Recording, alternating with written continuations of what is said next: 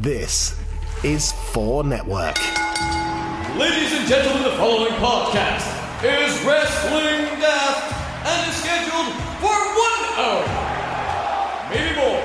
It has no real time limits, making their way into your ears. First, from a place called Burnistoun, he is the Pyramid.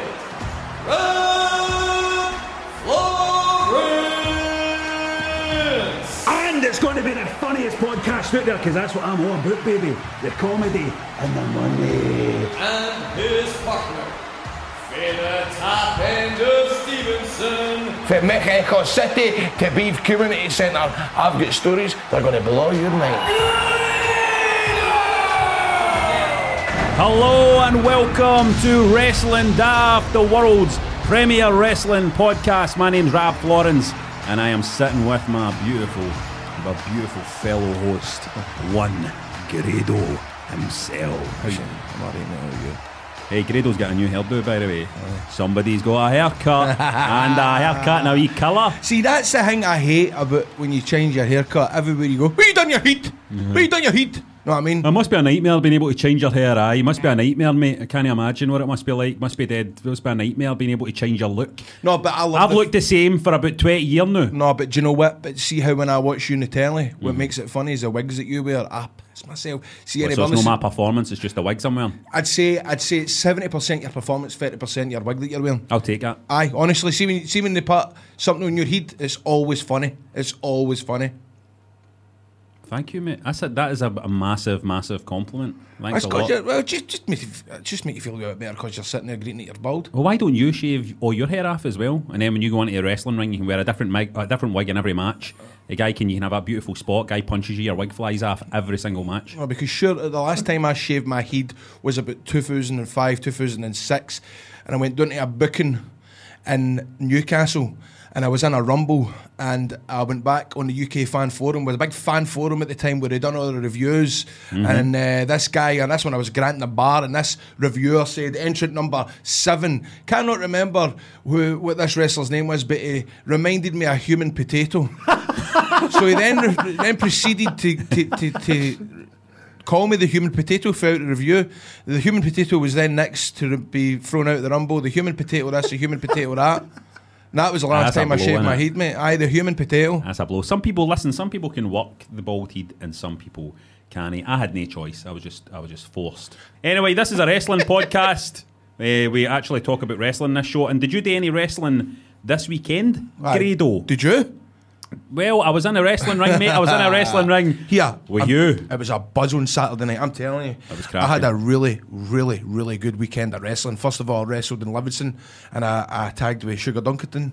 And Livingston went straight for there, Livingston for Reckless Intent, and then went Mm-hmm. to Fear and Loathing, wrestled Ravy Davy in a scheme lumberjack match, which meant the ring was surrounded by a couple of Neds, eight Neds, eight Aye. bombs, try to get involved. Biff, they got it. They get thrown about. They got a couple of stuffings to the jaw, they and then uh, obviously I beat Ravy, Ravy Davy. Then the Neds fucking all laid into me, gave me a doing. Yep. Then whipping us for a comeback, guys. If you've no seen us, get your chances. Yes. If you're a wrestling fan, you love comebacks, which I do. I love comebacks. Big comeback pop. You can't beat it. Man, Davy Blaze has been out at ICW for two and a half years. The lights go out. The Bucky Boys music play. Davy Blaze shoots down to the ring. Man, Big new entrance video Big new entrance video, looking great. It was amazing to be in the ring. It was like one of the ones where I'm sitting there, I'm trying to sell, I'm getting a scheme button, but at the aye, same aye. time, I've got this heavy cheeser Aye, on my aye, aye, face it because unreal. it was so good. It was so good.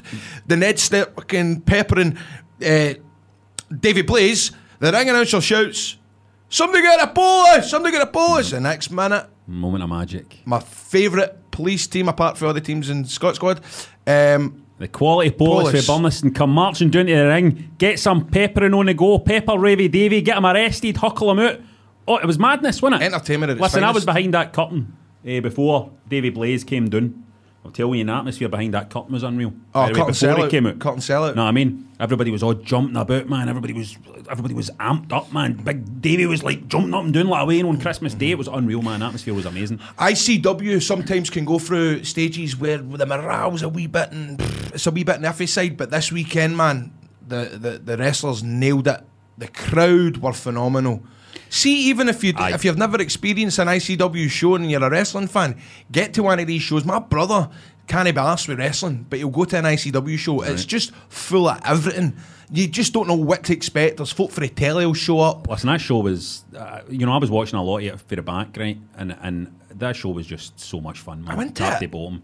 Um, and that, you know, the good housekeeping match at the, at the end, the main event. Oh. Just see some of the work the boys were doing in that match, comedy work and all that, and and having a match that was like an Yeah. intense, an intense match with some spots that were just making you like absolutely grimace with how sore it all looked. You know what I mean? It was uh, it was amazing. This will feel like a continual burial of Liam Thompson, but I actually missed that match. Liam will be listening to, listening to this going, for fuck's sake. but I missed that, but it was Oh, amazing. aye. I tell you, it was- The yeah. first one was brilliant. It was cracking. They, they, they guys like Wolfgang and Liam are just so talented. Do you know- man. you- you know what I mean? Today, that, to do a match like that, you know what I mean? you said something to me years ago that that um that, that always resonated with me. Wolfgang, I know he plays a heel, but he's you once said to me, Wolfgang's at this night, this wee smile. Aye. He's got this wee smile on him that's infectious. Oh, aye. It's He's like a you- great bad guy, but wow. He's a great bad guy, but you can't help. He's got this magic Lovable. thing that some wrestlers, I think wrestlers need. He's got this magic thing where you just can't fail to like him. Like if he decides he's a babyface, you'll go with it. If he decides he's a heel, you'll go with Mm-hmm. You'll it go with because it. he's just got that look. He's got that look about him. He's got that wee smile. He's got charm. sparkle, he's he's got- that. He's got charm, charm. You know what I mean? Uh, big gentle giant as well, man. Uh, he's a I great mean? guy. It's great to guy. see him doing well in WWE UK. He's Yep. been back and forth to America. So um, and ICW as well. We're up up for the Baftas for the Road to the Wrestler Aye. thing. What Although they weekend. never win it, man. But it's good for wrestling, man. It's good for Brilliant for wrestling. wrestling. But aye, a great fun weekend. ICW on demand. You can see it and you can watch it and you can enjoy it. Let's move on now. Eh, listen, hey, we've got a great guest this week as well. We've got the one and only. Mister. Wait, are we allowed to call him Kennedy or Anderson? This is Mr. Uh, Kennedy or Anderson. Aye, just in case we get sued. Aye, Mr. Kennedy or Mr. Anderson, Ken Anderson, is going to be joining us. Fascinating guy, fascinating guy who has had a fascinating road through Oh, he's this. had a time, yeah. He's had a, you know, he's, he's had a hell of a road Oh, through this time, yeah. career we call pro wrestling. and downs. Um, but uh, we've also had, the- you know, fans have been feeding back on the show. And listen, I want to give a big shout out to the fans here for the support that you've given us. Uh, in the start of this endeavour, you've really been, uh, you know, commenting on Facebook and all that, and tweeting at us and all that. Fantastic. Uh, You know, I don't read any of it, but it's brilliant. That yeah, I'm joking. I have to read it. It's my job. Uh, but somebody was talking about strange encounters they've had with wrestlers in Scotland after Grado talking about seeing Kenta Kobashi in Carluke, which we have now realised that he didn't see Kenta Kobashi in Carluke. It was actually, who was it? Mr. Haramisawa. I get, it, I get it mixed up. it was I get mi- Mitsuharu Misawa, the late great Misawa. Aye, so he was in Carluke, no Kenta Kobashi. So, aye, mortified. Uh, But, you know- I mean, that, so that's that's obviously up my chances of ever getting in pro wrestling. Noah, but I think that was- that's that's already. You need to hone in your Japanese wrestling card, mate. We're making that mistake. But Alex Gibson contacted us and said, seven years ago, the million dollar man Ted DiBiase, Tatanka, and Rowdy Roddy Piper were doing a signing at A1 Toys in Braehead. My friend Scott Muir went up to Tatanka and said, All right, Roddy, I pure loved you. And then had Tatanka sign a Roddy Piper picture. the best bit was that Roddy Piper was sat right next to Tatanka, and when my friend walked away, said to Tatanka, What the hell just happened? When my friend walked out, realised what had just happened, saying in his exact words, I'm a fucking idiot. That's beautiful, isn't it? Tatanka was rotten, wasn't he? Have you? Have you? Nah. Tatanka was Nah, rotten. I liked him. What, what, that chop? Nah, I liked him. I Nah, liked him. Tatanka was rotten. Tatanka, he, he wrestled at uh, Command Grand Hall a couple of years ago. It was very entertaining to watch. Uh, him. was it Tatanka though? Now we need to ask, Grado, was it actually Tatanka you saw? You know or what I mean? or was it fucking you? Uh, Yokozuna. Yokozuna. He was at the Magnum in Irvine. He was at the Magnum Was in he? Aye, aye, aye, aye, aye. That's a hell. It was a hell in arena that. Right. Another one eh, at BGCP Comic Con eh, said that they saw Honky Tonk Man and Marty Jannetty stoating about a Tesco and Carl. So did I. That's the same fucking day. That's Right. weird. Keep going. Pretty sure Honky Tonk opted for a full cooked chicken for his pre-match meal That's bollocks. I was there. It was a. It was a. He he bought a bunch of bananas. and a bottle of Audi. I don't know about that, but that, that's that's funny. That's that, that that that was in the same era. I do remember that. Imagine seeing Honky Tonk Honky Man in Tesco, and he was he, he had a, he had. It was the weirdest thing ever because I, I seen him. It was weird. We were walking to Tesco, and crossing out the, out the road was fucking honky tonk man with a Tesco carrier bag. Just blew my mind. That's and uh, he pulled out a he pulled out a bunch of bananas. Began Jannetty was in getting what he was getting. That's bizarre, man. I, fuck. That's what fuck amazing, was with that guy? I saw um, legendary British wrestler Kendo Nagasaki uh, getting halfway a 17 year old lass up the cat house. Did you really? Imagine just pulling up his wee, pulling up his wee mask, his wee 70 year old wee mouth like that, wee tongue like that, and a 17 year old lassie's mouth. Make that noise. Can you hear this noise? That's the sound of Kendo Nagasaki getting off a, a lassie in a cat house. That's fucking disturbing, mate. As uh, so, there you go. Thanks for thanks to the audience for giving us these amazing encounters. That's, that's incredible. The honky tonk man was in Tesco. Aye. I thought he'd be uh, Mary Sainsbury's man. Myself. funny. It's funny. Um, he was wrestling in Pres- Preston a couple of years ago and all, and uh, I wasn't involved in the match. Um, I think he was in a six man, but all I kept hearing him saying was, "I'm gonna take the bump for you. I'm gonna take the bump for you. You lay it in. I'm gonna take the bump for you." As if him taking the bump was like, "Fuck." Can I Honky believe Tonk it? Man's going to take the bump for us. He's going to bump for I'm going to take the bump for you. I'm going to take the bump for you. Can you believe Honky Tonk's going to take a bump for me? Aye. high point. High point. Yeah, Grado. Have you had any other weird encounters with wrestlers? Well, no, but it was funny watching Kurt Angle and uh, the Carlisle Tesco try to work the fucking self-service checkout. It was brilliant. his American Express card and all that. Try to fucking bag and all that. Please remove the baggage from the bagging area. And he's fucking totally, man. He's fucking. He was like a fucking fart in a trance trying to work it. It was hilarious. I also followed Ric Flair into a toilet in the Hilton when I was a, when I was a boy. It was the worst thing I could ever have done, man. Because he blatantly knew I followed him into the toilet. He's doing a pee, I'm doing a pee. Obviously, two urinals. How do you know he was between in a us. pee? Definitely. Were you were you looking at him? I mean, I just spied him and went for him, and you know, it is embarrassing, but I did follow him to the toilet like a fucking gimp. But I was young. I was young. I was 27. Um, and uh, he's stood in there, and I'm like, Here's your Hall of Fame ring.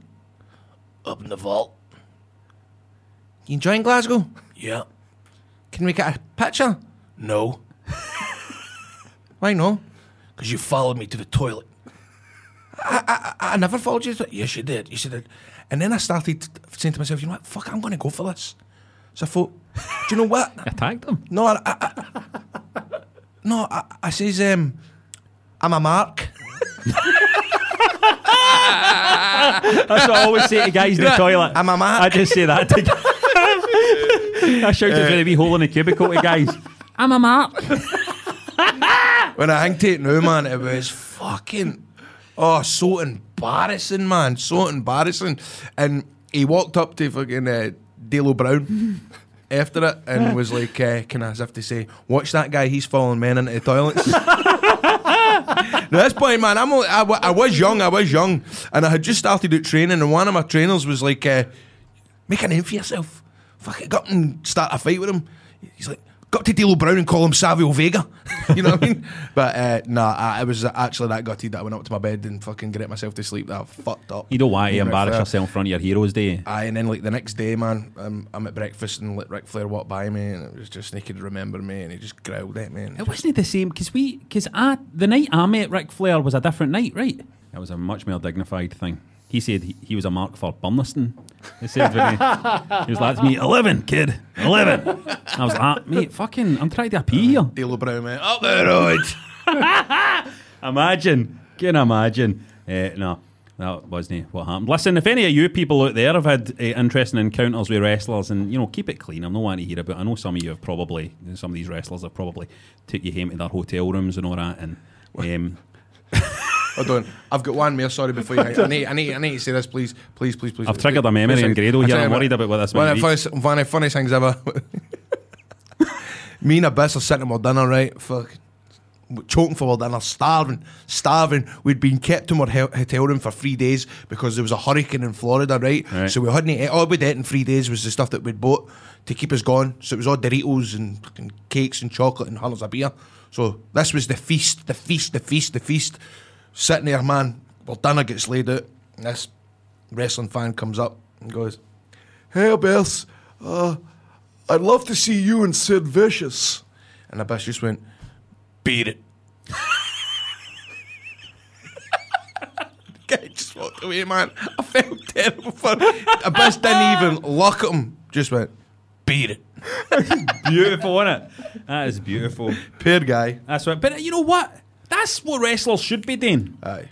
And remember to contact us. You know, you can get us on Facebook, Wrestling Daft. Tweet us at Wrestling Daft. Even, you know, you could even message us on Instagram. You know, you could you you try and find Grado's phone number. Somebody will have it. Just ask about, ask about up, kind of up that way. Aye, so contact us. You contact us. There's loads of ways to contact us. Write a letter to us like we're Santa and let us know what you've been up to. So this is the point in the show where we bury or put over. You know, Yeah. bury the stuff that we hate, put over the stuff. It's wrestling, Patter. This, this is this is wrestling jargon. You know, 'cause we're- Jargon. We're, inside. We're inside those guys. You know. Uh, I want to put over. I tell you, I've got something to put over. Mm-hmm. I want to put over Grado's new platinum hairdo because genuinely, right? See when you first sent me the picture and you were like, "I've got this hair done." It's just a shock when you see somebody's done something drastic like that to their hair, and I was like, "Oh." It's just a wee surprise. I mean, it actually made a wee noise. Did you need a wee I went, down? I went, oh, when I saw it, you know, because I was I was so surprised. But let me tell you something, right? I was watching that man. I was in the back, you know, I was watching the match. You know, I was uh, just watching around the monitor with the guys, and I saw you out there. I saw you out there with your your blonde hair, and you look great, mate. You pulled it off. Well, you've always got to try and reinvent yourself, man. And obviously, it was it was a, a match that's been built up for weeks, and I just wanted to add something a wee bit special to it. And without sounding like fucking a mark, it was cool. Bleeding in that match, You a fucking the colour blonde hair, there. with a colour in the blonde hair. I wanted that picture hair, um, without sounding like a fucking absolute Billy Bunter. It was uh, it was cool, and you know, wrestlers throughout the years have always said, you know, you need to keep reinventing yourself. I've I never, I've not exactly fucking reinvented the wheel by dyeing my hair, but you know, it's something different, something cool. I went You with black it and, off, mate. I went with black and purple in a week. That everybody decided. I thought you looked good, and not only that, I thought it made you look kind of younger, more Aye. polished. I'm just saying you look good out there. All right, that's Aye, all I'm saying. chill out. Um, there's nothing really. I, I still, I'm watching this uh, this storyline. By the way, with uh, Lana and Rusev and Bobby Lashley with great interest now. I, I was burying it last week, but I don't know. I might be on board now because it's just they're, they're going so they're, they're going so far with it. I'm kind of hoping that uh, you know I tune into the wrestling ne- next week and it's just going to be like three hours of just that story, just three hours with them, the three What? of them talking. If they just went that far with it, then Yeah, no, just Rusev's like a sex. She says he, oh, he's a sex addict, uh, sex addict, sex addict. sex addict. He's a sex addict, wanted to have sex all the time, uh, and you know, and so she's. It makes no sense. None it makes any sense. Big Rusev's just big Rusev's just standing there confused look in his face. You know what I mean? Um, but then I'm, you know, he's, I'll need to what, check a- that what a power couple they are, man. I love they two. I love they two. Uh, so, but here's what the listeners are wanting to bury and put over. Oh. right. Alex McRoberts uh, wants to put over Matt Riddle trolling Goldberg with a spear jackhammer for a one That's count. funny. I've seen him call out. I've seen him call out Goldberg before on Twitter. That's interesting. Matt Riddle and Goldberg would be a good match to watch. Would you like to see that match? Aye? I would love to see that match. Okay. And he wants to bury uh, Cain Velasquez. Uh, well, WWE signing Velasquez to a three year contract and getting one short match out of him before he goes for surgery. Alex, just listen, just shut up, right? you give a guy a three year contract. There was a time at WWE were giving out contracts like sweeties to all sorts of assholes, Uh, right? Mark so Henry don't for 10 years. So don't don't don't. Mark Henry's great, by the way. He's brilliant. Mark I Henry's. What you talking Mark about, Mark Henry. Henry? By the way, I love Mark Henry. Let's Henry. put over uh, that Mark Henry retirement speech. That that, that got me. That got me. that retirement speech come out We tear in his eye, Nora. You know what I mean? Everybody like, no, thank you. You know what I mean? Thank you, Mark. Thank you, Mark, Nora. And then that heel turn. Why did we not talk about that in the best heel turns last week? Oh, That was, that- aye. I mean, that was a, a belter. That was brilliant. Thank That you, was- Alex McRoberts. They got me then. for reminding us about uh, Mark Henry. You didn't know you were going to do that, did you? But No. you did. Uh, Kev McGee wants to put over Cesaro because no cunt else will. cunt, that's All brilliant. right. I love Big Kev. I love this. It's the I kind of thing Big Kev would say. But saying it? in a boozer, man. I want to put over Cesaro. Why? Because no cunt else will. Fucking everybody in the pub standing up and clapping their hands, man. Fucking yes, man. Aye. WWE no having a clue how to book a Lesnar Wyatt Cole triple threat at Survivor Series, so they shite it all together. Aye, Kev. This guy's attitude is brilliant. Aye, send something in every week. I love Big Kev. Kev, we need to get you. Listen, you, we need to interview you on this show mm-hmm. because I want that attitude. Aye. Love it. Daniel McBride wants to put over the NXT takeover of Raw and SmackDown. Well, giving, that was interesting. giving the guys and girls a bigger bigger platform. platform to show what they can do. Oh, the yeah. guys and girls, the guys and the women. You talking about girls? These aren't the girls, these are women. The ladies. And he wants to bury that fucking red lighting for the Fiend matches. Yes, Daniel. I'm away to the live show on Monday and already know I'm not going to see fuck all between the cage and the lighting. What are they thinking with that red lighting, by the way? What, no, I mean that Soho Oh, right, sex I've- shop red lighting that they've got Fucking on the he meant. I thought he meant red lightning. As in No, the no, wrestler. red. The, the Fiend comes out and wrestles, right? And by the way, I'm not, I'm fucking no saying the Fiend. It's like an idiot sitting there calling a guy the Fiend. I'm not doing it. Uh, the Fiend. So the Fiend comes out, right? And the, the Fiend's wrestling, and the, the, the stick a red light bulb in. Put that big, put that big red light on. They're a Fiend. Margaret. Margaret, they're a fiend coming out. You stick on, stick that big lead, red light bulb on for a fiend. Aye. And then she's also saying, I can't see fuck all between the cage and the lighting. Aye. A fucking cage. Fucking can't a see red fuck all. Light bulb. It's like you could develop a fucking 40. This is old school people. Like, what are you talking about developing 40s, Granda? There was a time you used to have a dark room to develop 40s. You'd have to go into a dark room with a fiend and fucking develop your 40s. with a fiend standing beside you. so, uh, aye, Sandy Degnan. So I hope I'm saying your name right there. Sandy Degnan. Degnan. Or, or Degnan. Wants to put over Grado's new hairstyle. Oh, and just just- fear and loathing in general. Great use of the Burnistoun characters. Thank you very much. It was, it was, it was great to have that part of the It show. was a beautiful. That was my favourite part of the show, without a doubt. Was the, all the Burnistoun elements. Uh, he wants to bury dirt sheet reporters, and I love how you still you get people still calling them the dirt sheets. You know what As I mean? if it still comes through the door, Aye. a bit of paper. the fucking dirt sheets. The sheets. You see what they were saying in the fucking sheets. He wants to bury the dirt sheets reports and stuff. Why are fans so bothered about it at all? Just sit back and enjoy the show put on for you. Know how and why it's being done. Exactly. That is a good point, man. I'm Exactly, totally man. behind Sandy. Let's Just- get the mystique back into it. Correct, correct. Don't worry about that shit. Just sit back and watch the matches. Get the big red light on and just enjoy your wrestling. Scott M6788 is operating under his code name because he's a spy. Uh, to bury Asuka getting pinned like it's nothing after her long undefeated streak and her NXT dominance. And once they put over Keith Lee. Now that man can move. I tell you, that man, Margaret, that man can move. Tell you, a figure like that, And that Keith Lee. like that. Oh, have you seen that Keith Lee?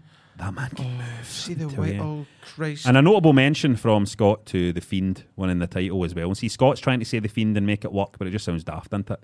There's a Fiend at the door for what you. do you think about Alison? Paul, you want to go out and play the Fiends at the door? What do you make of JR um, thinking that the Fiend is a face? You think Bray Wyatt should be a good guy? Why? Why would the Fiend ever be a good guy? I don't know because he's got that kind of cool mask and the entrance. Eventually, that's gonna. I think he's gonna get cheered. Is he a mega, mega, mega, mega, mega, mega, mega, mega bad guy? He should, he should be. This is the thing. You don't need to just because a guy is super over doesn't mean you need to make him a babyface. I No. don't. You know, it's not a case. You, No, I do agree, but I think I, I, I do agree where JR's coming from. I think deep down, I think he's a face, mate. I just wish that he was Mary a force of chaos, man. Like I know, I would, what I would have loved to have seen, you know, they had that match right wh- wh- where it was the Fiend and it was uh, Seth Rollins, and they had that terrible no decision really at the end, right? At Uh, Hell in a just that thing. nonsense at the Hell, Hell in a Cell. I wish they would have just had. I would love to have seen the Fiend just pin Seth Rollins and then what, and then just disappear and no take the belt. I would love to see a force of chaos that doesn't give a fuck about championships or belts or anything. He just turns up, and you know if he turns up, mm. then you're going to meet the Reaper, and he doesn't care about titles. Why is the Fiend wearing a belt around his waist anyway? Why is a guy who calls himself the Fiend caring even about a championship title anyway? It makes no sense. Why does the Undertaker, who's a dead guy for Beyond the Grave, want to be carrying a championship s- mm. strap about him? Help! The whole reality of wrestling is shattering around me. It doesn't make any sense. By the way, I was just saying. I was just saying there that um, the, the fiend being a babyface, just in case JR's listens so he can go. Oh, Grado agrees with me. Then he tells AEW to sign me. See, you're always working it, and that's what I, that's what I respect. Stuart Gip or Jip says he wants to bury Chris Jericho for having Donald Trump Jr. guest on Talk is Jericho.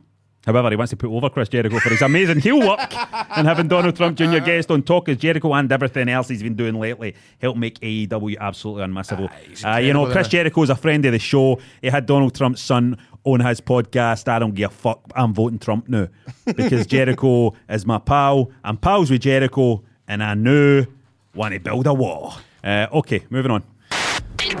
Thanks to everybody last week that left a review for the chance to win some tickets for the WWE when it's at the Hydro next Monday. Some of our favourites include this is from the Henderson Experience. If you want to hear the top five wrestlers who filled their pants with shit, what Shorty G should be named when Rab joins the WWE creative team, and which wrestling shows Grado hasn't watched this week, this is the podcast for you. Great review. G. Collins said, This is the Ric Flair of podcasts. The styling, profiling, limousine riding, jet flying, kiss stealing, wheeling and dealing son of a podcast. To be the podcast, you go to beat the podcast. Oh, like that. If the other podcasts out there don't like it, learn to love it. But the winner has to be Barry the Cabbie, Oh, shout out to all the taxi drivers out there in my feathers, man. who said if Carlsberg did podcasts, it probably wouldn't sound like wrestling daft. Then again, Carlsberg tastes bloody disgusting. So what do I know? That's us pumped for getting uh, that as a sponsor. Na- Fuck, that's sponsor mate. Well done, Barry the Cabby, by the way. Tickets will be winging their way to you. And the winning doesn't stop as we have another pair of tickets now to check out WWE Live when it comes to the Hydro on the 11th of November. The match card is looking pretty tasty as Rollins takes on The Fiend. Hey, Fiend at the door. Hey, Fiend. Fiend at the door. Get it. The red Shake light, it. Billbone. Takes on The Fiend in a steel cage. So get your specs on for that one. Becky Lynch versus Sasha for the Raw Women's Championship. Ricochet versus Drew McIntyre and Rey Mysterio versus Cesaro, among others. This week we're making it dead easy for you to win. Just follow us on Twitter at Wrestling Daft, and everyone that retweets the message we have put up there, which says, "Listen to Wrestling Daft, or we are sending Grado and Rab around." Uh-huh. to do what? to eat some crisps with you. Come round to just give you a cuddle. Have a yap with your ma. Aye. a wee cup of tea and a wee Weetabix with your da at 11 o'clock at night. We'll go into the draw to win the tickets. You have until midnight on Sunday to do so, and the winner will be notified by the police on Monday morning. And there are still tickets available for the show if you want to head along. Just head to the Hydro's website, which is The SSEHydro.com to get your tickets. to get yours, ssehydro.com, they're the original website name. Get in there and get your tickets No. for a wrestling. You just made the list! And now it's time for the list of wrestling daft, and we're going to be talking about our favourite gimmick matches. I say, you know, just off the back, I was involved in a fantastic gimmick match of the weekend. Their Good Housekeeping three ICW. Wolfgang and Liam Thompson, fantastic match, fantastic series of matches. Let's get the big DVD out for that, boys. Come on, let's get a big DVD out. I'll do a voiceover. John Menzies. Get out, get John Menzies, ten ninety nine. Woolies. Oh, yeah, a free lollipop inside it. Oh, do you remember the days you used to get a free lollipop inside a DVD? Uh, Ah, because it didn't exist, no, mate. No. I was working you. Shite. I was working you. Uh, so I'm going to tell you my top three favourite wrestling gimmick matches. Right? Are you ready for this? When you go.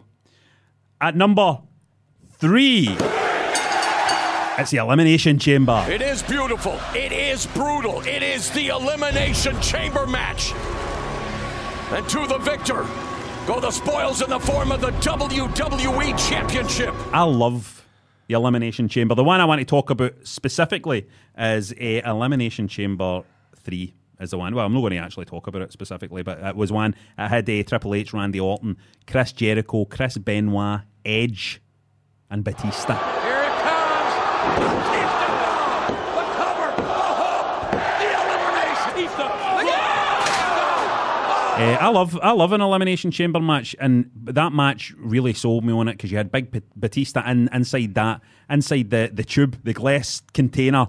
He was he was like, like a lion, you know, like a lion pacing in his in his cage, waiting to get out.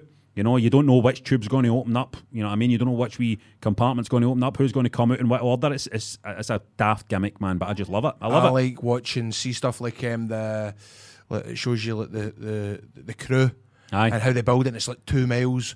You know, worth of steel and all that. I like all that. I like finding out how they build it and how they pack it into a truck and all this. It's kept. Well, he used to do. Do you remember they used to do like Jr. Used to always kind of he would he would tell you like he was like, ah. "There's two miles of chain oh, in this thing. There's five meters of glass in each." You're like, "Calm down, Jr. Man." Oh, he I mean, could sell you anything. sell you anything, couldn't he? I mean, I was watching a match the other day, The Rock versus Triple H for Raw for 1999 the other day, and I swear to God, man, JR's commentating is something else. He is the best. when Jr. is fired up and he's doing the business, man, there's nobody like but him. he's also the best when he's crab it. That podcast he's doing, I know I've said it before, but that podcast he does, he does it when he comes home and he's just crab it as fuck about his flights. Mate, don't you dare put our another podcast on your podcast, Well, they're mate. sending I'm me a t-shirt, mate. They're Going send- into business for himself here, putting out somebody else's podcast. Sorry, mate. They've, they said they're sending me a t-shirt, mate. So I'm fucking. I'm delighted. Uh, mate. no, I mean, listen, who doesn't want to listen to old GR? Anyway, that was my number three, the Elimination Chamber.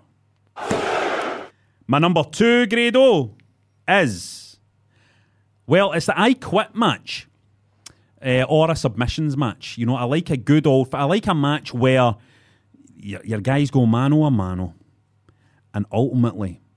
To, to, to get to the conclusion of this match, one man is going to have to submit or confess. Yeah, exactly. Same else, say, mate. Say you quit or tap or submit. Being forced to do that, it's, it's, it's the ultimate proof. No bullshit. The ultimate proof that this man has bested you. You know what I mean? I'm not. I'm not too keen on them. You're not feeling why do you not like Nah, them? It's boring. I like a pinfall. I You love, think they're boring? better than no. I just, You like a wee schoolboy Aye, roll-up? Is aye, that what you're aye, I love. I love a one, two, three. That's just my breeding. No, I love uh, a, a submission match. I mean, at WrestleMania uh, 13, Stone Cold Steve Austin, Bret Hart, that submissions match. It's a great match. That's probably mean- the best submission match. Austin trying to come out of that. Impossible! I can't understand. Steve Austin. Austin had. It's unbelievable, unbelievable, and uh, you know it's a kind of match as well, a submissions match or an I Quit match that can that can really enhance both guys. Mm-hmm. You know, Well, look ring. what it done for Austin, and I think I think that's I think that's one of JR's favourite matches to call. I keep mentioning JR, man, but apparently that was his favourite match to call. Was that Mike? So Tell there you you something, go. brother. Stone Cold get some colour in that match. By the way, Aye, aye. maybe Stone Cold should have dyed right. his hair blonde for that, mate. coast to coast across his forehead, for fucking aren't to fucking where's East? Edinburgh. Aye, Edinburgh I'll used to? like that. Something Fucking like Edinburgh. I Fife or something, you something like that. Uh, and my number one uh, favourite gimmick match type of all time. It's a Texas bull rope match, mate. Oh, good call, mate. I love a Texas bull rope match. Two big horses Good call. strapped to each other, shackled to each other, and they escape. With an old cowbell right in the middle that you can go clunk right where a guy's nut with. Rattle it right or Uh, some I fucking direct the scone listeners. him right across the head. Love it. direct the listeners to check out Superstar Billy Graham, Dusty Rhodes. Uh, That's on YouTube, 28th August, 78. Rhodes just pulled Superstar open. Bronco putting the count of three on the four. A quick count of it's over. Texas Bull Rope match, no hiding place. Um, beautiful moments in, in a match where you can see these two guys, right?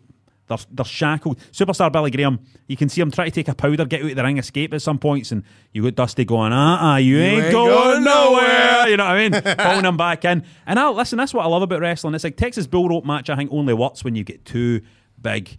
Ga- Two big horses going at each Yes, other, man. You know what I mean? And that's what I want in wrestling, man. I want to see two big guys slugging. Two it big out lumpy boys. two big boys Aye. slugging it out. You know what I mean? That's what I want. And they've tied together, no escape, nowhere to run. Mm, kinky. Fucking bonk, cowbell at conk. I try to do this, try to do the sound of cowbell.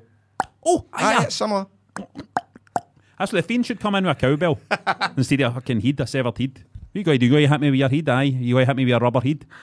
Margaret, there's the fiend at the door. He wants to hit you over the head with a, a rubber head. It'll just bounce off your head right enough, but stick your red light on anyway. So let, let's go out to the punters out there to see what their favourite gimmick matches are. Adam Gibson, fight me, I dare you, he says, because he knows he's going to say something controversial, Grado. Mm-hmm.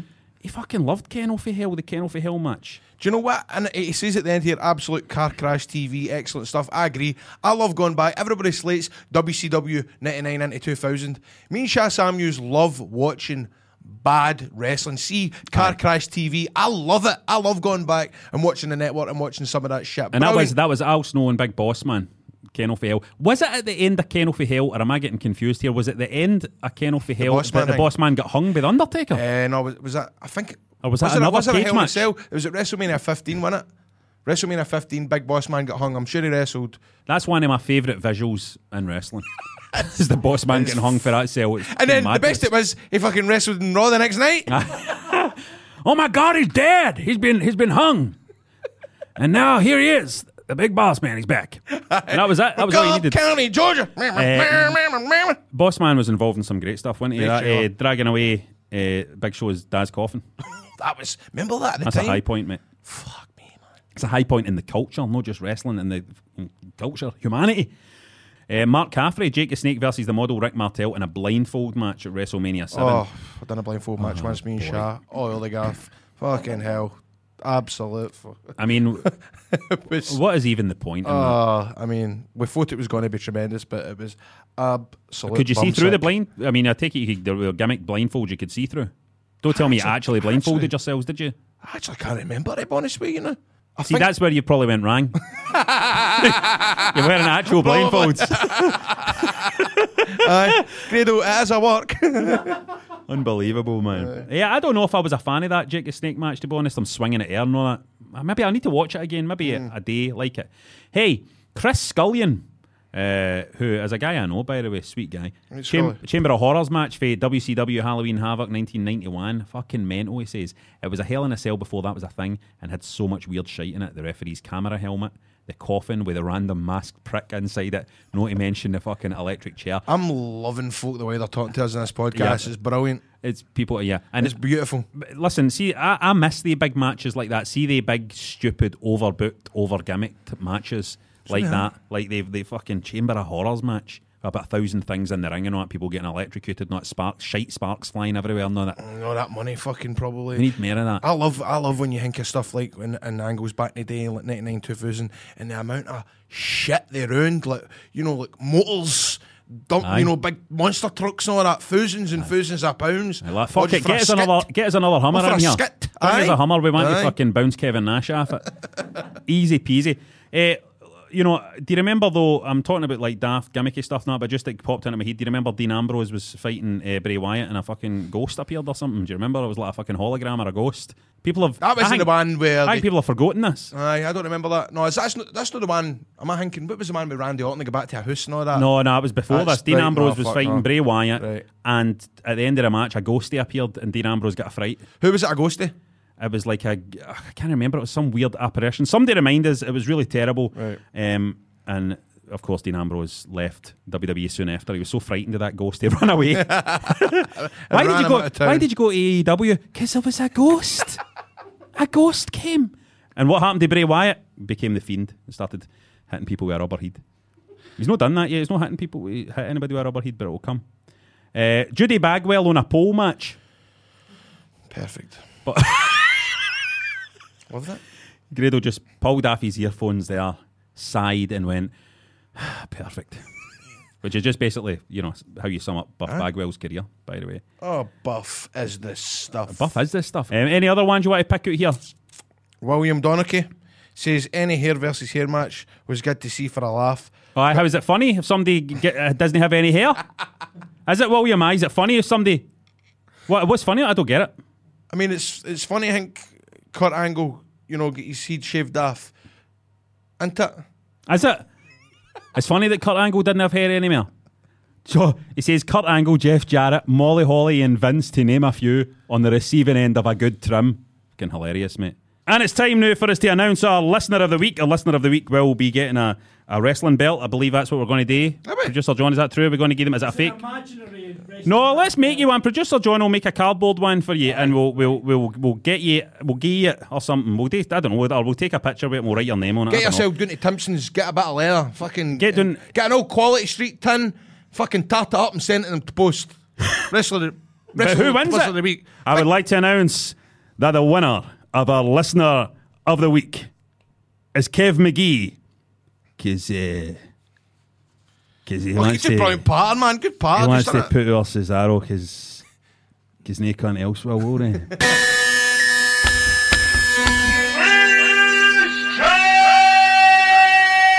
Kennedy's got the tights! Kennedy's got the tights! Kennedy stole it!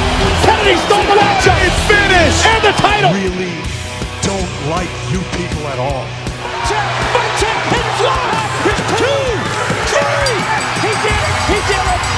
The winner of the match! And new TNA Heavyweight Champion of the World! Mr. Anderson! Mr. Kennedy cashes in the briefcase. There will be a new champion, and his name will be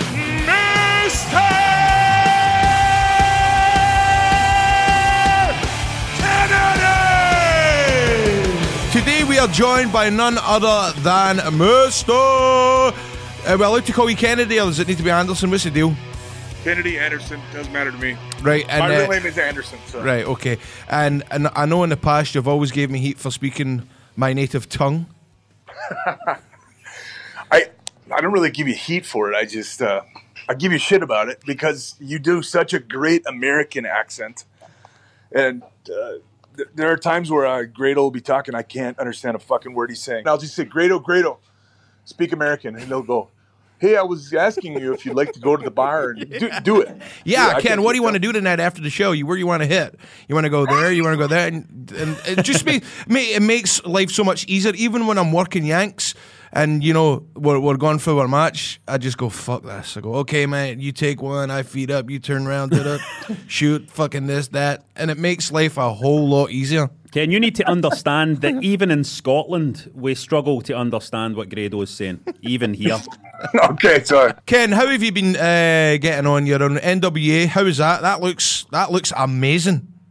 it's really it's been fun it's been rewarding um, the one cool thing about well there's a couple cool things about it. It's it's very light schedule. It's you know two days. In two days time we taped nine episodes of of the show. Um, but the, the one thing is they, they basically just give us bullet points and say it's up to you guys to come up with your own promos. It's up to you guys to come up with what you're going to do in the matches and things like that. So it's really like they're allowing us to either shit the bed, sink or swim on our own accord. That is amazing. So who, who, The show, the show is great fun. By the way, I, I think it's great. I- It is, I think, my favourite just now. I love, I love watching that NWA show because I think you can, you can feel the energy for it. It feels like it's, you know, everybody's having fun. It really is. It really is. Uh, it's been a ton of fun, and uh, looking forward to doing. We have uh, the the pay per views on December fourteenth, and then we have two more days of tapings on December fifteenth and December sixteenth. So and looking how, forward to it. How uh, how are my good friends Dave Lagana and Billy Corgan and They're fucking great. Really? They're absolutely great. They're wonderful to work with. You know, uh, uh, Dave was the guy that gave me my first opportunity in the WWE. Like, well, he was the guy that basically came up to me and said, "You're hired." wait, wait, so where, where did he uncover you? Um, so I was actually down in OVW, and I had gone up. I started doing the Mr. Anderson thing. Started doing the intro on the mic, and they called me just to take a look at me. And he came up to me. I was getting ready. I was going to have a match with uh, Funaki. It was just supposed to be a squash match. Basically, it was an enhancement match for me. Um, I was going to enhance him, and he was he was going to win the match. And five minutes before I'm I'm getting ready, I'm doing push-ups and squats and stuff, getting ready. And Dave came up to me and he was like, uh, "There's been a change," and I immediately thought, "Ah, I got cut. That's okay. You know, next time." And he said, "We need to come up with a finisher for you because you're going over. This is now going to be a televised match." And he stuck out his hand and he said, "Welcome aboard." So it's pretty That's cool. amazing. You know, Ken Funaki's name comes up a lot here. You know, we've been we've been chatting to people, and you know, Al Snow was talking about Funaki. I he feels like it's- he was like back in well in the mid two thousands. Was he the guy that people were put on against to find out? Look, can this guy work? Can he go? Kind of. Um, him or you know the real test at the time was Bob Holly. Like Oh man, if you if you got on with well uh, if you got along with Bob Holly well, um, you were. I think you were golden. You know. Ken Grado has been a, a friend of mine for a long time, so I've always been fascinated to hear for him. You know, when he's went to the states and, and worked in these promotions, and I've always been interested to hear about the guys who he's considered good guys who have looked after him and stuff like that. Um, you know, and your names came up, and I was just wondering who were the guys for you who looked after you when you made that step into the, the WWE? Who was who was there for you that you felt had your back and you know was supporting you as a new guy coming in? I mean, right when I first got to WWE, I, I found out like I got in well with Undertaker and uh, Booker T and Rey Mysterio and all those guys, Chris Benoit. When I first got on the roster, and they were so good to me and so kind to me. Who was a prick? Nobody, everybody was. Ah, you're us. You're us. I like I, I like hearing the nice stories. I like hearing about hey, listen, if you go in and Undertaker Undertaker likes you. That must feel that must feel like a good thing, right? It is right. We all want to be liked by our peers. We do. You know, e- as, as much as we say, I don't give a shit what anybody thinks about me. You know, we want our peers to like enjoy our work, and it's yeah, it's really cool. When Taker came up to me and said, "I want to work with you," it was like a you know Boner. a dream come true. And I remember the first time getting to wrestle him on a house show and standing in the ring and hearing that fucking gong and the lights go out. And I remember like just getting goosebumps and thinking, how the fuck did I get here? Why- Why am I here? My wife is just laughing her head off at, at that pop that you guys just. How is your missus? So she she she's she's an Aussie, isn't she? She is, yes. Aye. Good day, mate. Now look what you gone and done. Ken's upset. Ken's upset. what he's making? He's making dinner. Oh, He's making lunch, an it's lunchtime. Oh, it's lunchtime. Making an Wait, omelette. and oh fuck. See, you use wrestlers in your eggs. Fucking hell. Sorry for swearing in front of your missus. Ken, just to let you know, while you've been having lunch there, we've just been eating cream cakes. I love seeing Grado's food pictures. You- It, it occurs to me that you are a big foodie, Grado. And Yes. I, Yes, I also love documentaries. yes, me too. Yes, we also like to talk about documentaries. Have you seen any decent documentaries recently? Yesterday, my wife and I just binged. It's a, I think it was five hours, five parts. It was the devil next. The Devil door. Next Door. The, the Devil- Devil Next Door, the U- Ukrainian guy. Yes. Holy shit, Yep. is that good? What's, Aye. what's happening? This is surreal. This is so surreal. What is what is happening here? no, it's just it's just a it's just a Is it true crime stuff? Are you a fan of true crime? It is. Yeah, Uh, just basically anything that's interesting. Documentary. I. The documentary side, it, it feels like for a while there, there were some really, really awesome documentaries coming out, and it's been kind of uh, dry for a little bit here. I agree. And there's nothing worse than I think there's a great story in a documentary and then it becomes too Americanized. And, you know, there's a presenter involved in it and it's all this, you know, I have been a psychologist for 10 years and I'm now reporting on it. And you think, fucking sit down, just let it breathe. You know, it gets too, there's too much. There's too much. I like it to just come naturally. But, um, Ken, I'm just getting dirty looks off the producer because we're going off track because he wanted to find out about your entrance. I'm sure Rob did as well. I think I think the responsibility has fallen to me for a listener's sake. Uh, Sorry, the responsibility has fallen Sorry. to me to ask you, where did you get the idea for your whole entrance thing? Where did where did that come? I mean, oh, you're a you're a boxing fan, right? I, I'm not really a boxing fan, honestly. You're I did, not? uh, no, I'm not. It's basically a bunch of different things that all kind of came together at once. Um, I was in a, I did basketball announcing when I was in high school, and somewhere along the way, I started doing the last name twice. And I would do it for like you know from people on our our team, basically you know six foot one center, Jose Luis Garcia, Garcia. and then when I got out of high school, I completely got away from that. I went, I got into wrestling, went down to OVW, and Paul Heyman came down. About I was about five or six months in, and just kind of like I couldn't find my my footing there. I just couldn't.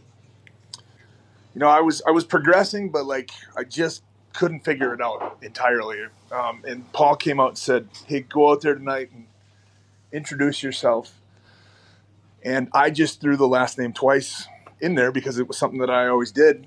And I came back through the curtain. I had had like a 30 minute match that night with Brent Albright too. And I came back through the curtain and everybody was like, when you, that entrance was fucking awesome.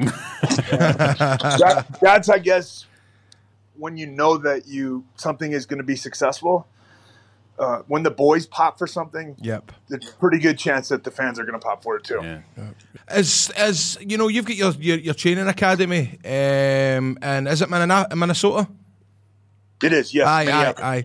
So I, I- take it. Um, I mean, how much do you focus on character building with, uh, with, with your students? Is it a big part, or is it? I mean, I mean, I think it's just sort of. I, I actually, my my wife and I were talking about like I want to do more stuff with character development, but I really try to focus on psychology. Yep. And I feel like as people learn the the how to do the moves properly and safely, and they start to learn ring psychology and putting matches together, the their characters just sort of naturally come out. Like I'm not a big fan of just giving somebody a ridiculous character and hey, be this person. You know, Find Um, yourself. that, that doesn't seem to work for me, but I, I feel like all of my students that have graduated, just within a few months, they start to naturally, their natural character just comes out. And in my opinion, those are the best characters in wrestling, are the ones that are just extensions of one's personality. Right. So, Ken, talk us through. You know, you, you won the Money in the Bank uh, ladder match. Is that right? And then, what happened? Was there an injury? With the injury, talk, yeah. talk us So- through what happened. So you had won Money in the Bank, and uh, I'm, I'm presuming the plans were to put a title on you, but I, I believe you got an injury that stopped Yeah. that. Thanks for bringing it up. Um, Yeah, no problem. So, uh, actually, the, the initial plan was I was going to cash it in at WrestleMania the next year, and I had publicly, you know, on TV, I had stated that that was going to happen. And then uh, a few months into, maybe it was like a month later or two months later. Um, that I, honestly, that whole period of my life is a giant blur. So, so they came to me and and they pulled me in the office and said, "Hey, next week we're gonna we need to take the title off of Taker because he's injured. He has to go have surgery. So we're gonna have you come out at the end of SmackDown and cash in your briefcase, and you're gonna be the new champ." And um, you know, just went over some stuff, and I I went out that night with Mark Carrano and Michael Cole. It was just the three of us, and those guys knew about it and they were like, you know, fucking high fiving, celebrating, like, yeah, good, good job, kid, you did it, you know. And uh, so we kind of celebrated. It wasn't like I was around, you know, blasting horns and, and posting it on social media and stuff like that. Uh-huh. But, um, and and I was you know, so anyway. The next week, I go to a house show in Poughkeepsie, and it was a double shot. And on the first show, it was something simple like Batista came and gave me a clothesline in the corner, and then he pulled me out into a short clothesline, and I bumped and I felt something tear in my arm, and I felt a pop in my triceps, and it immediately swelled up. My hand turned black and purple and all the colors of the rainbow. Uh, it was just amazing. I could not move my arm that night. Went to get an MRI with uh, with Hornswoggle. He took he drove me to get uh, get the MRI. I got the MRI and I waited around in my hotel room. The next day, Stephanie McMahon called me and she said, "Ken, um, they just called. You tore your triceps. You're gonna have to have surgery. You're gonna be out seven or eight months. We still need to get the title off of Taker. We're sending Vince's jet to pick you up and take you to Penn, bring you to Penn State tonight, where Edge is to challenge you for your briefcase, and then you're to lose it to him." I'm really sorry to tell you that. And I was like, all right, you know, like I remember thinking at the time, like, well, but I have a year to cash this in. If I'm only going to be gone seven or eight months, why don't I just hold on to it? I didn't say that. No, I didn't say that because, you know, I'm a team player and Yeah. it's business. And so I went to Penn State. Edge called me a chicken. I said, nobody calls me a chicken. I put up the briefcase. Um, I went out. I literally couldn't move my arm. And I remember trying to figure out what we would do that night. And it just basically, they said, we decided that we will ring the uh, Edge will come out and jump me from behind, beat the shit out of me, roll me in the ring, ding, ding, ding, and he'll spear me one, two, three. So that's what happened. The next day, they sent me down to Birmingham, Alabama to meet with James Andrews, the doctor that does all the surgeries. And uh, I remember sitting on his table and he came up and he started just grabbing my arm, my triceps, and he's feeling around and he, he said, That's not a tear. Oh fuck. I was like, "Excuse me." He said, "No, I'm I'm pretty sure that's not a tear. That doesn't feel like a tear. Um, they forgot to send your MRIs, so I'm going to have you do another MRI just to be sure. But I'm pretty sure I don't feel a tear in there."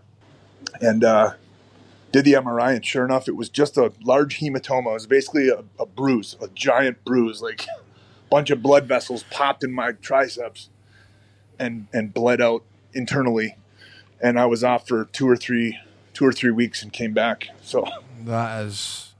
I mean, I actually feel bad bringing this up, but does it f- still hurt that stuff like that? Does it still play in your mind? no, it doesn't. Uh, It but doesn't. d- you, did you did you go through a stage where it did affect you, and have you, have you managed to like overcome it? If you know what I mean. Yeah, I, I don't think so. I, I just I knew that you know injuries occur. Well, well, this is the thing. Is it? As- Oh, uh, my, my as- wife just gave me a, a tissue. to- has she been chopping onions? Like, what are you, what are you giving me this But this is the this is the this is the thing though, Ken. You're a wrestler, right? Grado Grado's a wrestler, and I imagine there must be in this business. There must you must just be psychologically prepared for stuff like that to happen because every time you go into you the ring, to. things like that can happen, right? and and just like Grado can attest to this. Like there are so many things that are promised in the business, and by promises I mean like you know, a promoter comes up, even down on the independent level, promoter comes up and says, "Hey, we're going to do this, this, Yep. and this," and then somebody gets injured, and you can't do this, this, this. You got to do this, this, and that. You know, you got to just change it up, and that definitely happens in WWE, and you know, it happens in Impact. It happens all over the place. Um, Ken, you, you you you were involved in a storyline about being the big man's son, Vincent Kennedy McMahon. I was. Yep. And I got hornswoggled out of that. Fucking Hornswoggle. I did. See what I did there? yeah. Uh, my wife just handed me a tissue again. Thanks, thanks for bringing all this shit up, Grado. I really So, I, oh, come on, there's, you, you- come on. You're making me feel like shite here. no, I, honestly, I, I, I'm just kidding. I, no, I know you're. you're, I you're am perfectly okay talking about all this stuff. So tell us about the, the, the Vincent Kennedy McMahon stuff. So that was something I remember. I, I'm pretty sure it was the night that Vince blew himself up in the limo. That Stephanie came up to me and she said, "Hey, we have a really cool thing that we want to do with you, but I want Vince to tell tell you himself." Okay, so a couple days go by. Finally, get in a room with Vince, and you know it's laid out. We're gonna have this big process where we try to figure out who my son is, um, and we're going to narrow it down through a series of you know week after week and you're going to be my son. It's like fucking great. Awesome. And then it was the week before we were going to be in green bay a week before the big reveal and they had they had narrowed it down to he's blonde. That was i think it was it was between me hornswoggle and sandman at the time i think those were the only blonde males in the company I did my loop and I flew home. And as I was on my way from the airport to my house, I got a message from uh, Johnny Ace's secretary saying, Hey, uh, Vince needs to talk to you in Stamford. Um, go back to the airport. We'll give you all the information by the, you know, and, and you're gonna come right to right to Stamford. Okay, cool. And I'm thinking like, all right, guys, here we fucking go. This is it. Yep. Um, so I get to Stamford that afternoon, like five o'clock. Car comes, picks me up, brings me, and I get into Titan Towers outside of Vince's office, and lo and behold, there's nine other people sitting there, nine other wrestlers, and none of us knew what what was going on. Um, they didn't smarten any of us up, and I remember Edge went in first, and he was in there for five minutes maybe. And as he came out, he just kind of had his head down, and he goes, "I can't say anything, but it's not good." And he, he walked out. So I went in like second or third, um, and Vince Vince was there with Johnny Ace and Ed Ed McDevitt, I think his name was. He was the attorney for WWE.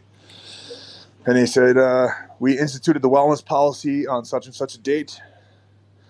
And it says that you received, I'm, I'm told here that you received shipments of, and he listed some testosterone and some growth hormone and stuff like that from this online pharmacy on this day, which is after the wellness policy was instituted.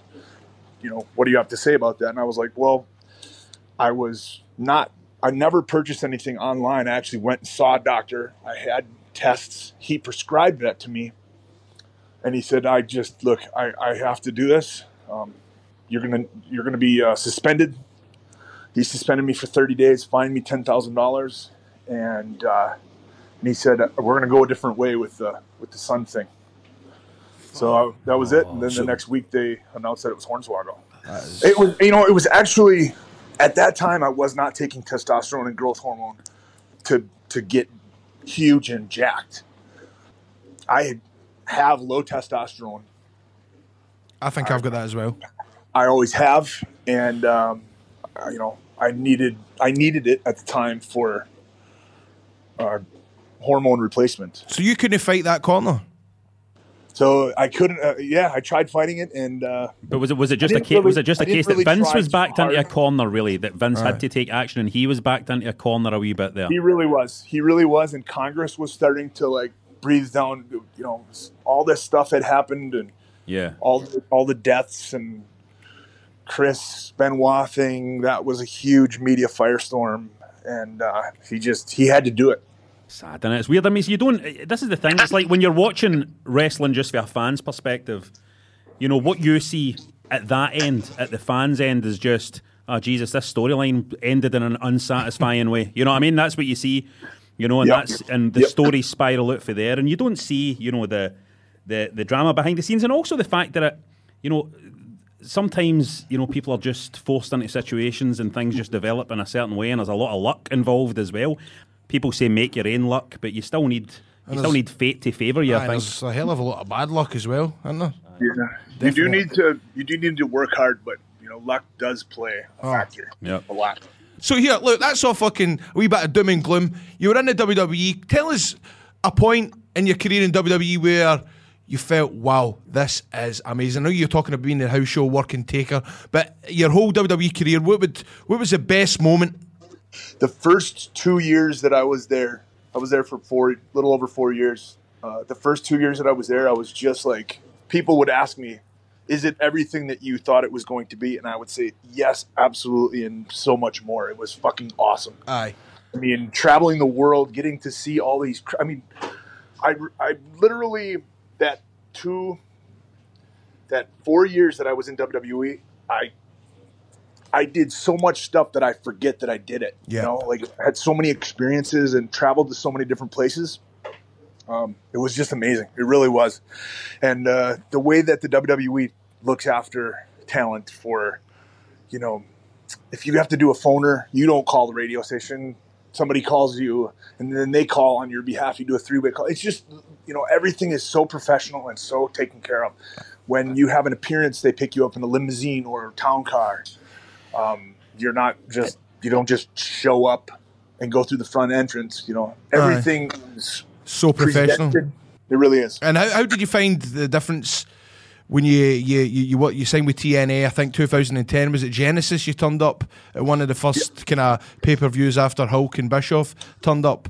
I tell us about TNA. Did you enjoy your time at TNA, and what was the differences between WWE and TNA? Uh, I really enjoyed my time in TNA.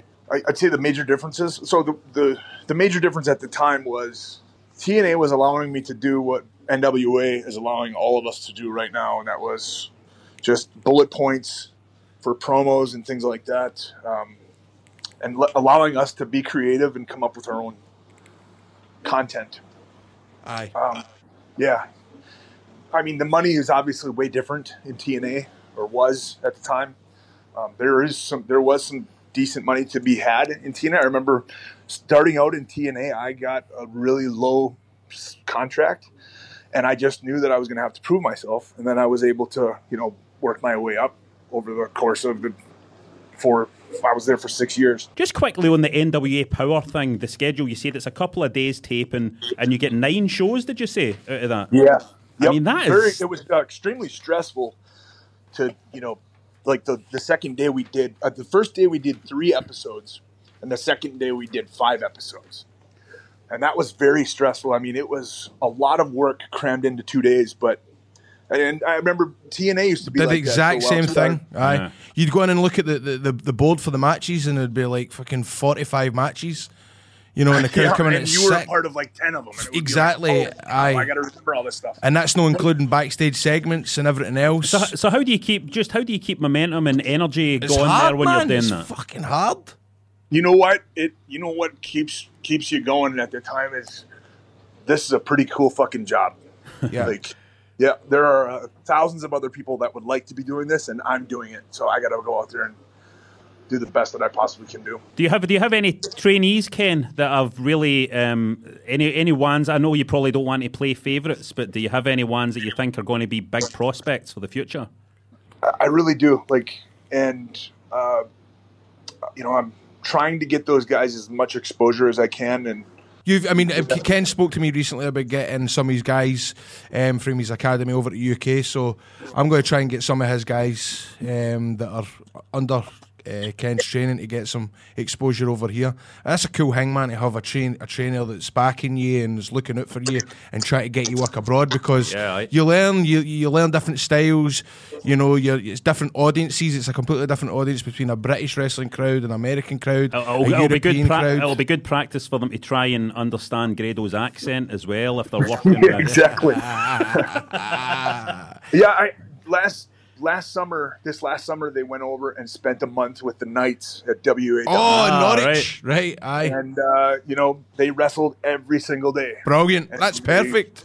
Did ring crew every single day, and they slept on the floor every single day. You know, but they loved every moment of it, and that's the kind of shit that I always thrived on. Like I loved that.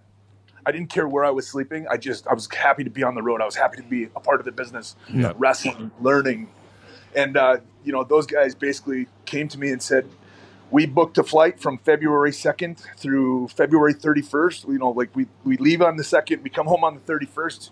Can you help us to get some bookings while we're over there? They don't have anything lined up. They're just putting themselves over there. Did, and did they, know- did they just was that just their own idea to do that to book that flight? I didn't and, say anything. To I mean that's They amazing. just, they just said, "Let's go back over there and we'll we'll do it on the fly. We'll try to get as much work as we possibly can." And I think, you know, that's I always try to harp onto my stu- onto my students that if you're not booked on a show, that doesn't mean you shouldn't go to the show. You Uh, go to the show, bring your gear. help out with the ring, help sell popcorn, help do anything, ring the freaking bell. Yep, yep. Um, Yeah. That's you know that's how that's how you can sort of get your foot in the door for these companies. And then all of a sudden, hey, somebody's car broke down. We need a referee. I happen to have a referee shirt in my bag. Correct. know? Get your get yourself involved somewhere or another. Ken, just before we go, we've got we, we, we- we ask um, the quick fire questions, and you can Okay. answer. Is that all right, Ken? Got it. Okay, Ken. Uh, the first wrestling match you watched. The first one match I remember is uh, that that uh, vividly I vividly remember was uh, Shawn Michaels, Stone Cold Steve Austin, WrestleMania 14. Brilliant. Nice. The best match that you've wrestled in. I would say one of my favorites was uh, the Kurt Angle lockdown match that I had from 2009. Perfect. It was uh, in a cell, in a cage. Aye, lockdown. Is that it? No. Oh. Uh, favorite favorite uh, favorite opponent.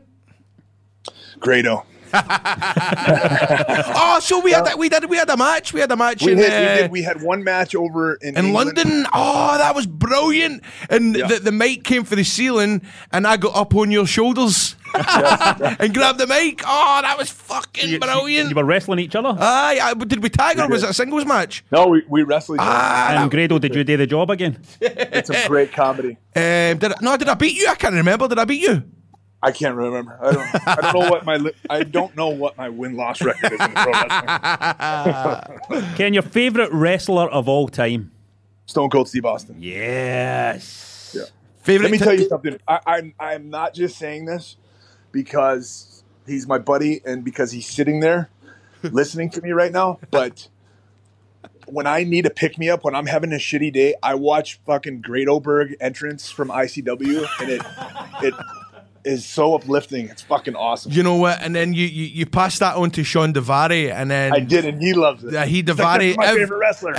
every every every couple of weeks, Devari will send me a video of him driving, dancing to my entrance. So I thank you for passing that on because he fucking pesters me all the time. You're welcome. Uh, thanks for that. Uh, favorite finishing move aside from yours? the the cr- cradle uh, pile driver that fucking Jerry Lynn used to do. Oh, that was cool as fuck. God, I- I'm going to use that next week. Your uh, your favourite entrance theme of all time? Oh, Funaki. I seriously love Funaki's entrance music for some reason. I can hear it in my head right now. Bing, bing, bing, bing, bing, bing, bing. Seriously, I don't think there's ever going to be an episode of this podcast where Funaki's name doesn't come up. I think it's just it's Brilliant. unbelievable. Uh, Love Funaki, and he's a Green Bay Packer fan. So oh, God, I love him even more. uh, favorite tag team? favorite tag team, uh, the Hardy Boys. And what's your favourite match of all time? I, I would say uh, just because it's so memorable for me, and it was like what started me on this journey was that same WrestleMania 14 Austin versus Michaels. I mean, and then going back and realizing, learning later how messed up his back was. How, Yeah. and then you watch the match and you can see how messed up his back is, and he still takes some fucking insane bumps. It's really match. great. Well, did we get any more questions? No, is that us? Amazing, man. Aye, man. Ken, thank you so much for taking the time out to come to do this interview. Um, is there anything you want to promote? Anything before you go? Any- Anything you want to give a shout out? Yeah, I, I'd just like to say that, you know, I run this wrestling academy in Minneapolis, but we have people come from all over the world. We have people come from Australia, Chile, That's cool. a couple couple different places, England. Um, So if you're interested and you want to come to the states for a while and do what my students are doing, basically, um, we'll you know just charge you a month's tuition. We also take people that we don't just uh, train train brand new people. We take people that are experienced and just try to polish them as much as we can. We train four nights a week, Monday through Thursday. Uh, four hours of class time every night. And uh, you can check out uh, our website, theacademyprowrestling.com, and it has all the details on there. It has a phone number that you can text if you've got questions, and that comes right to my phone. So, Brilliant. Amazing. So you'd be happy to see some of your Scottish people, some of your Scottish listeners, UK listeners, global listeners coming there. absolutely. And maybe Absolutely. And I would love to, you know, ha- give my students the experience of trying to understand Scottish people. Hey, and also, while they're there, they could visit Paisley Park and, pl- you know, pay tribute to Prince at Paisley Park, right? That's Minneapolis. Aye, that's right. I'm sure I wrestled in the building that uh, Prince filmed a music video in. I can't remember what it's called. You know what it's called? It was oh, uh, yeah, it's uh, First Avenue. ah First Oh, Avenue. First Avenue, you Aye. wrestled in there? Aye, I used to wrestle there all the time. Unbelievable. Unbelievable. I wrestled Joey Ryan there. I wrestled Joey Ryan there on my birthday. That's where Was Prince brilliant? did all his early gigs, all the amazing formative. That's I never knew you wrestled in there. aye, That's brilliant. impressed me more than anything you've ever done. Ken, thanks so much, and I just want to also say thanks again um, for you know during my time in TNA as well. You always had my back. You always looked after me. You always checked to see if I get paid in time and stuff like that. And I just want to say, that didn't work out so well. for you, nah, did it? nah, nah, nah, nah. But thanks so You much. know what? With all of the problems that that TNA had, the locker room was always It was a awesome. ball. It was a ball. An absolute ball. An absolute ball. Uh, you're a great guy, Ken. Thanks very much for coming on the podcast. And I'll text you some uh, fucking tie-dye documentaries that I've seen. Uh, Yeah, I need I need a good list of uh, new documentaries. I just, one more thing, I I just want to say, like the first time I remember the first time I met Grado, or the first time I remember, I might have met you before that, but uh, they were filming some stuff for what was that show that TNA was doing? British uh, boot camp. Yeah, British boot camp, and uh, I remember they came up with some cameras and. uh, They asked you to cut a promo on me or something like that, wasn't that? Do you remember this? I think so. Yes. Aye. And and I was fucking blown away immediately. Uh, And I was like, I like this guy. He's he's gonna be good. He's got something special. So Beautiful. Thanks well, listen, man, much, sorry man. for keeping you from your lunch. You go and enjoy your, your lovely Eggs. lunch now. And thanks so that's much. okay. No worries. Thanks, man. A pleasure. Really, man, Thank Ken. you. Cheers for that, brother. Thank you, pal. Bye bye. Bye now, kid. Bye bye. And it's now time for your chance to win beer in our Beer 52 match of the week. Congratulations to Alan Muir, who watched my suggestion that you all should watch the big six man for Nitro. I watched it again. Sting, Hogan, Goldberg versus Sid, Steiner, and Nash. Monday Nitro 99, and he correctly told us that it was big sexy Kevin Nash, the big man himself. He took the pin. I don't suppose he would have been too happy about that at the time. So now we have the chance for you to win beer. Each week we're going to give you a classic wrestling match to watch, and all you're going to do is answer a question on it. Everybody that gets the right answer will be put into a draw to win the beer. Right, you can enter easily by checking out the match and answering the question and replying to us on the Wrestling Daft Facebook page or by tweeting us at, at Wrestling Daft. Winners must be over 18 and in the UK. So this week, Rab, it's over to you to pick out your match of the week. What a match we've got for you this week, by the way. And hey, it's an ECW match. Hey, what is this? What is this uh, hardcore match going to be? What violence is it going to be? Listen, it's no violence. It's going to be about half an hour of absolute class wrestling. It's Eddie Guerrero versus Dean Malenko, Hostile City Showdown, 15th of April, 95. Guerrero trying to snap the spine of the Iceman.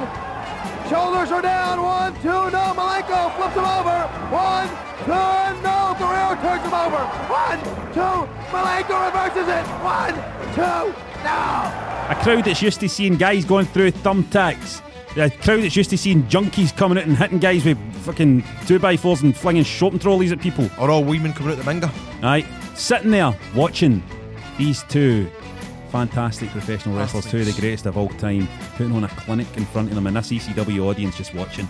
with massive respect. What a match, by the way. You're going to see two guys, you know, two of the best of all time at their very best. Hey, and you can get free beer for Beer 52 as well, because all you need today is go to beer52.com slash wrestling, and we can sort you out with free beers. All you need today is cover 4.95 for the postage. And as you're a Wrestling Daft listener, we'll give you two extra free beers in your first box.